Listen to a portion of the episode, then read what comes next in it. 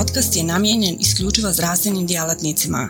Pristupom podcastu potvrđujete da ste zdravstveni djelatnik. Portal cme.ba Portal za kontinuiranu medicinsku edukaciju. Klikni za znanje.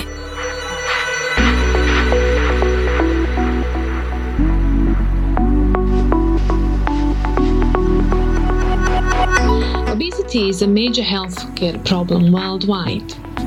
We know from 2015 that 3 in 10 adults were found to be obese. And what's more worrying from this graph is if you look in purple and blue, is that actually 7 out of 10 people are either overweight and obese. In Scotland, where I live at the moment, the statistics are pretty grim. 65% of adults in 2014 were diagnosed to be overweight or obese, and actually 28% of those being overweight and obese are obese. And the most worrying statistic is that 31% of children have been found to be obese or ob- obese and overweight. Obesity is a major risk factor for a number of metabolic diseases, some of which will be discussed today. But the major ones really are type 2 diabetes and heart disease, as well as non alcoholic fatty liver disease. But we know that it's also number one risk factor in cancer as well as dementia.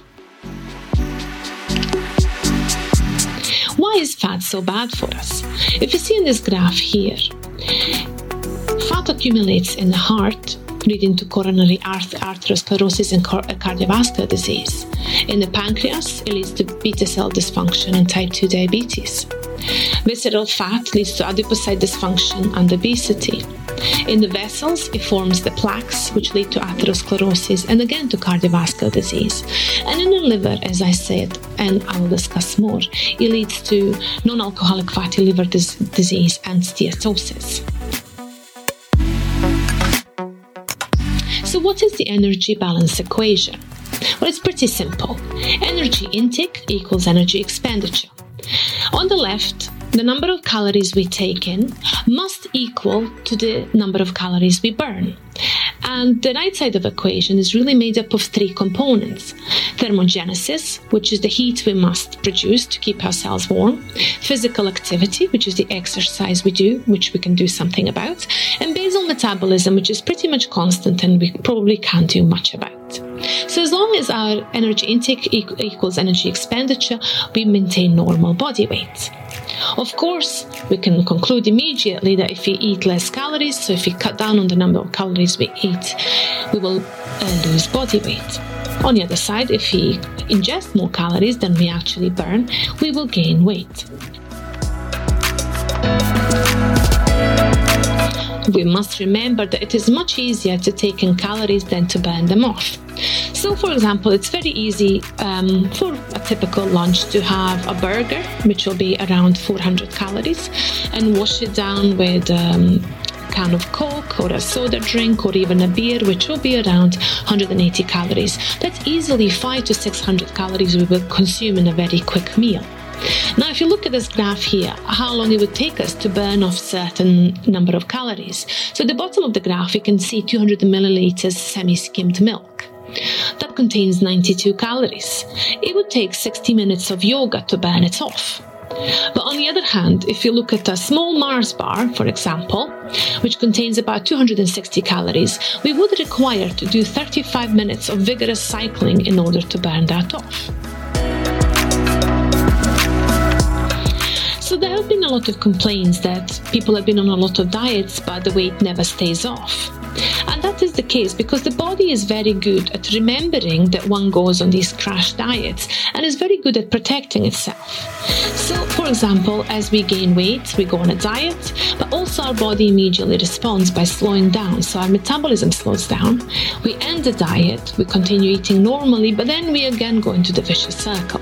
And the problem is, the more dieting cycles we go through, the, the harder it is to lose weight and to maintain that body weight loss, resulting in a yo yo effect. And really, the brain is the master regulator of everything we do and everything that happens in our body And one of the major discoveries in the field of obesity research has been the discovery of the ob/ob mouse. So if you look at this graph here, on the left hand side, this is a paper that was published in 1950 in a small journal, identifying two littermate brother mice on the left, pretty normal mouse, three weeks of age, 12 grams, and on the right, a slightly bigger brother who weighs 16 grams.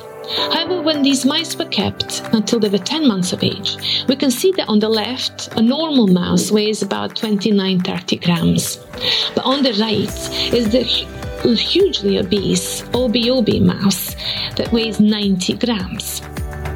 And it was not known for over 40 years what the case, what was the reason for this.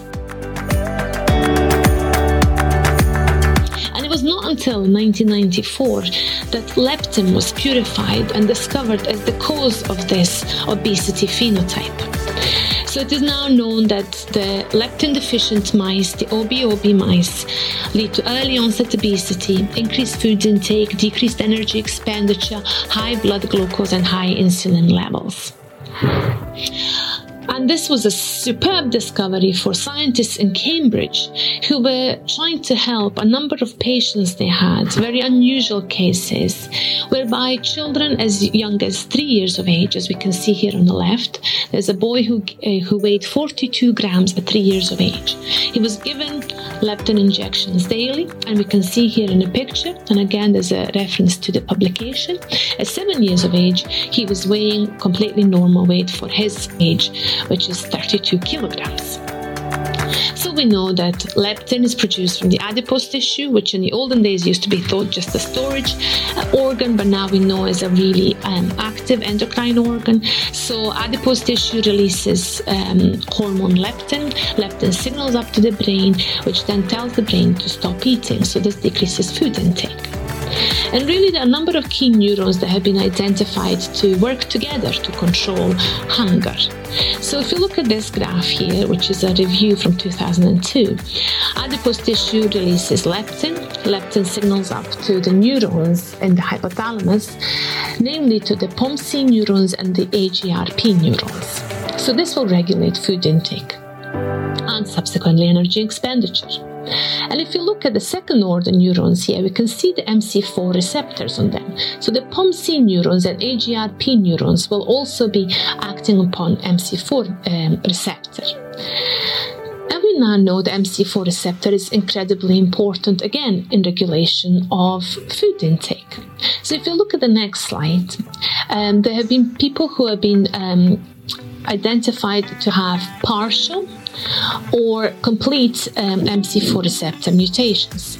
So to the right of the graph, we can see uh, an experiment which was conducted uh, whereby people were given food ad libitum and measuring how much they would eat um, after a period of um, fasting. Normal people consumed normal amount of food.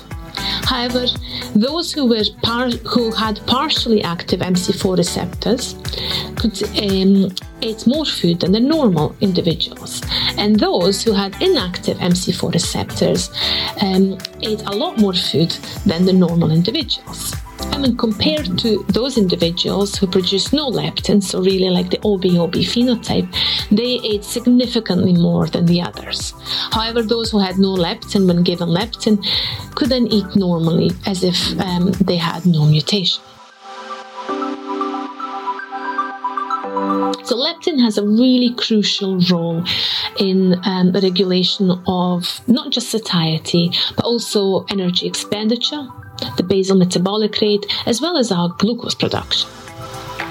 The problem of leptin treatment in obesity, however, is that it does not work as leptin levels are already high in obese individuals who have no mutations due to this phenomenon called leptin resistance. So, as we have more leptin circulating in the bloodstream, the body becomes resistant to it and it doesn't respond to it anymore. So, this is summarized in this diagram I have made here for you. So, white adipocytes secrete many cytokines and adipokines one of these being leptin. Leptin will signal up to the hypothalamus to control energy balance, as well as a number of other things, including fertility. On the other side of the coin, we have the liver, which is the major source of glucose in the body. And when we eat, insulin gets secreted by the pancreatic beta cells, which will uh, result in insulin um, shutting off hepatic glucose production and stimulating glucose uptake into other tissues such as skeletal muscle, white adipocytes, uh, GI tract, etc. quite a bit about type 1 diabetes now and the discovery and the miracle of insulin. So J.G.R. Macleod and Sir uh, Banting uh, obtained the Nobel Prize for the discovery of insulin in 1923. And up until then, patients who were diagnosed with type 1 diabetes were really diagnosed um, and sentenced to death because there was no cure for type 1 diabetes. It was known when the patients ate that it made them worse. Therefore, the only cure that could be prescribed or not cure but treatment was starvation. And literally, patients would die of starvation. So on the left, we have this boy here, who was one of the first people to receive insulin injections in 1922 in December. Three months later, after purification and identification of insulin, he was given insulin injections, and we can see he was a completely normal little boy. Nobel Prize was obtained in 1923, very little was known about how insulin actually worked in the body to maintain normal uh, glucose levels. Here's a, um, a, cartoon from 1979 which says insulin, then some kind of receptor, then something happens, and then effects.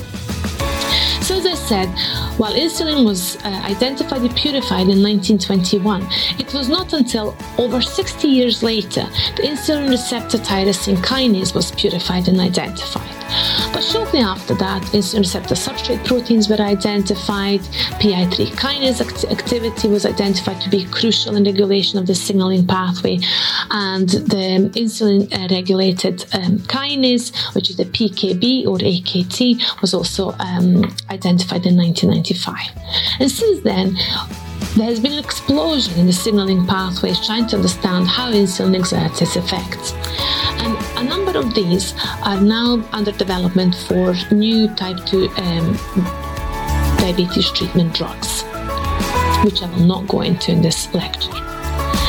However, if you look at the natural history of type 2 diabetes development, if you look at this graph that is from a publication from 1999, if you look at the time point zero when the diabetes is actually diagnosed in a person.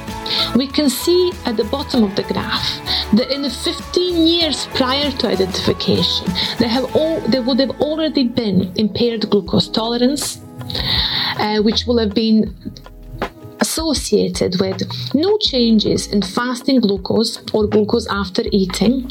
And this, was be, this would be because insulin secretion would be increased to maintain normal glycemia.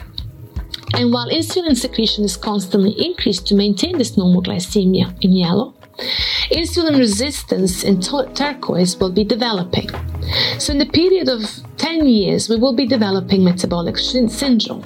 And in five years, probably prior to actual identification of diabetes, a person will already have increased postprandial glucose levels, an increase in fasting glucose levels perhaps.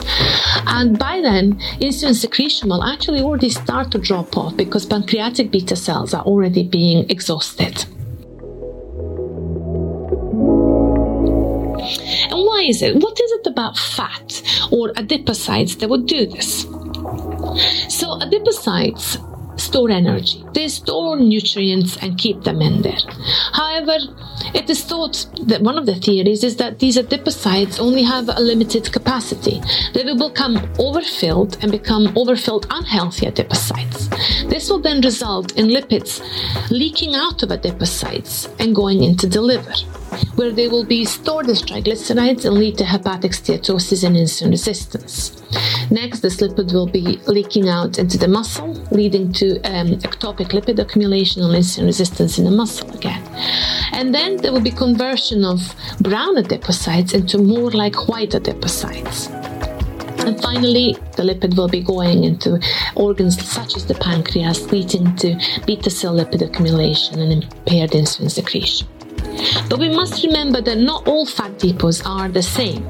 We are born with many different fat depots, and we know that babies have a lot of brown fat, which is incredibly important because this is the way the babies keep warm after they're born. We also know this apple versus pear phenotype that some people uh, have a shape of an apple or shape of a pear, depending where the fat depots are concentrating. And we also know that apple shaped obesity, which is associated with increased visceral fat, is associated with higher risk of diabetes and metabolic syndrome. While people who are more pear shaped, i.e., they have increased subcutaneous fat rather than visceral fat, have lower risk of diabetes and metabolic syndrome. This is one of the studies performed in the, um, and published in Journal Diabetes in 1992, which showed that uh, the more visceral fat a person had, the higher glucose levels um, they exhibited in glucose tolerance tests. And also to maintain these glucose levels, they had to secrete an awful lot more insulin. Therefore, they were becoming more insulin resistant. Moreover, we know that abdominal obesity is associated with increased risk of cardiovascular effects.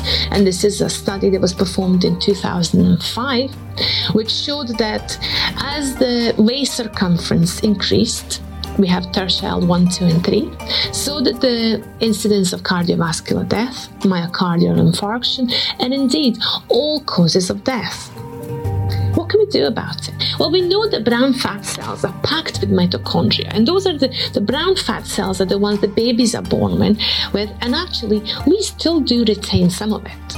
And these brown fat cells, because they have mitochondria, they can waste energy and they can make heat.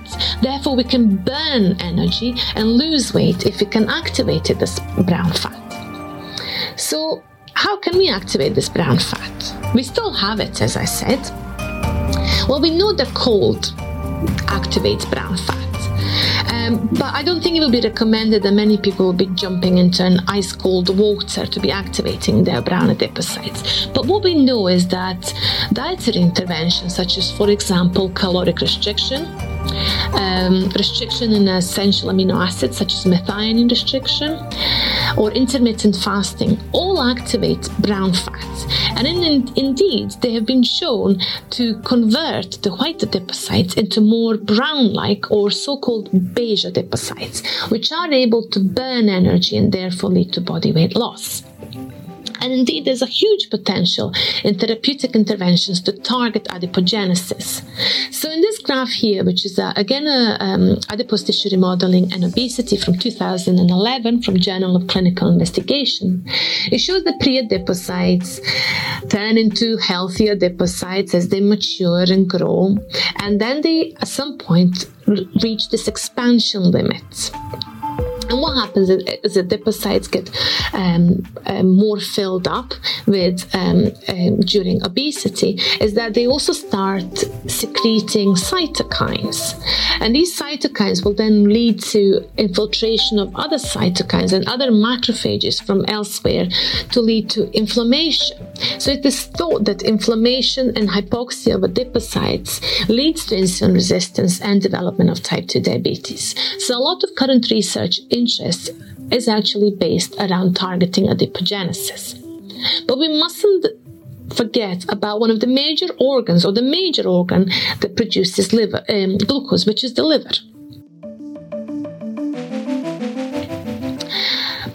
Happens in obesity as we have more and more fat stored in adipocytes, and the triglycerides from the adipocytes get broken down into free fatty acids. As the expansion can no longer happen, these free fatty acids will leak into bloodstream and they will go into the liver and be converted into triglycerides. And the more triglycerides get accumulated in the liver, the more this will lead to um, insulin resistance in the liver and uh, development of fatty liver disease. And eventually, this will lead to hepatic steatosis. So, um, The development of fatty liver disease will take many years, but once the liver crosses the barrier of being a fatty liver into cirrhotic liver, there is no more going back. And currently, again, there are no treatments for non alcoholic fatty liver disease or uh, liver cirrhosis due to NAFLD.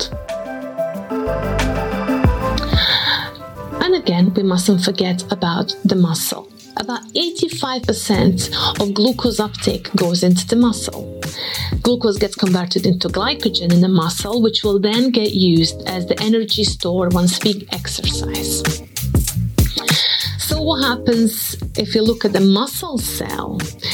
We have insulin receptors on the muscle cells, which will act um, insulin acting on the insulin receptor, activating the cascade that I mentioned earlier of um, activating insulin receptor substrates, activating PI3 kinase, and really le- leading to GLUT4 um, transporters uh, going up to the cell membrane and taking into the glucose um, improving glucose uptake.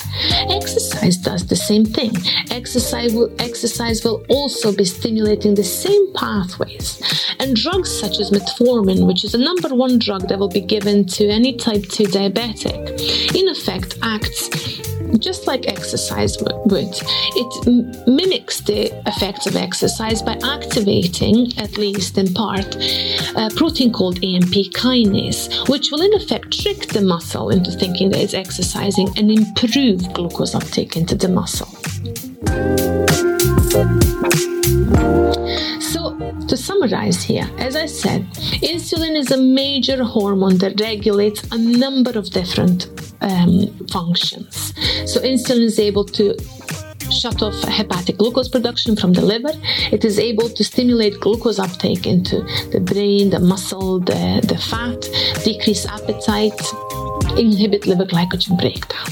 However, what happens in obesity is that insulin levels go up in type 2 diabetes, and then insulin um, will stop being secreted after a number of years due to beta cell failure. And studies have shown that even 5% of body weight loss through diet and exercise can normalize blood glucose levels. Therefore, what do we need to do? Well, we need to regain the balance. This balanced equation, which is energy intake equals energy expenditure. We must maintain how much food we eat versus how much physical exercise we do. How do we do this? Well, pretty simple. All of us like, for example, in the winter to live in very warm conditions where we turn up our central heating.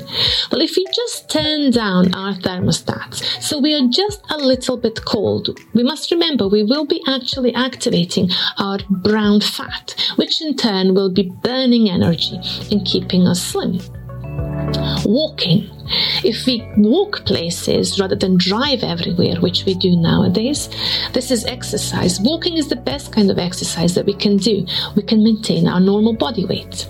This is something that I do every day. I never take the lift. I work on a sixth floor in my building and I always take the stairs. So if we just move from driving and taking the lift and instead walking everywhere and taking the stairs, we will be burning calories. Of course, needless to say, we must maintain normal um, food intake. Um, things that are very good for us, such as fish, salads, broccoli, lots of complex carbohydrates as well. Avoiding um, sweet foods and uh, sugary foods, such as um, chocolate bars, of course, watching too much television and not moving. And of course, one thing that we must remember is the portion sizes increased hugely in the past 50 or 60 years. So in the 1950s, the size of a burger was about four times smaller than it is now. So if we just reduce our portion size, we will be regaining that balance. And finally, we must be aware of the calories in the food. Quite often, people will think they're being quite healthy by just having a coffee and a piece of cake. But actually, a coffee and a piece of cake will have more calories than a burger from a fast food joint and a Coke. So we must think about the type of food we eat, and we must remember the final cartoon here that the key protein which puts weight back on is probably called cake. Thank you for listening.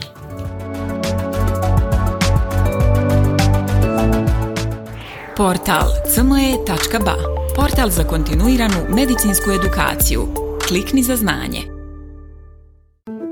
Svaka revolucija počinje s idejom. U svijetu medicine ta ideja je neprekidno učenje, stalna evolucija i kretanje ka sve preciznijim i personaliziranijem pristupu. Dobrodošli na cme.ba. Budućnost kontinuirane medicinske edukacije. Na cme.ba vjerujemo da medicinski stručnjaci nisu samo praktikanti, već inovatori, pioniri, istraživači mogućnosti. Svako novo otkriće, svaka nova tehnika, svaki novi komad znanja je korak prema zdravijem i sretnijem svijetu. U duhu onih koji su se usudili razmišljati drugačije, kreirali smo online portal koji pruža više od puke informacije. Nadmašuje tradicionalne granice edukacije nudeći imerzivno, dinamično i beskrajno prilagodljivo iskustvo učenja. Baš kao što skalpel u rukama vještog hirurga postaje instrument iscijeljenja, CME.ba u rukama radoznalog medicinskog stručnjaka postaje instrument unapređenja. Srce naše platforme je jednostavnost.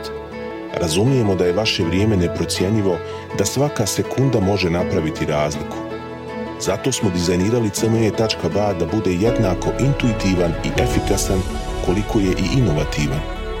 Inspirirana najboljim svjetskim sučeljima, naša platforma vam omogućava da zaronite u bogatstvo znanja bez ikakvih ometanja ili kompleksnosti, kada god to želite i gdje god to želite, donoseći svijet medicine na dohvat vaših prstiju sa elegancijom jednog, besprijekornog dodira.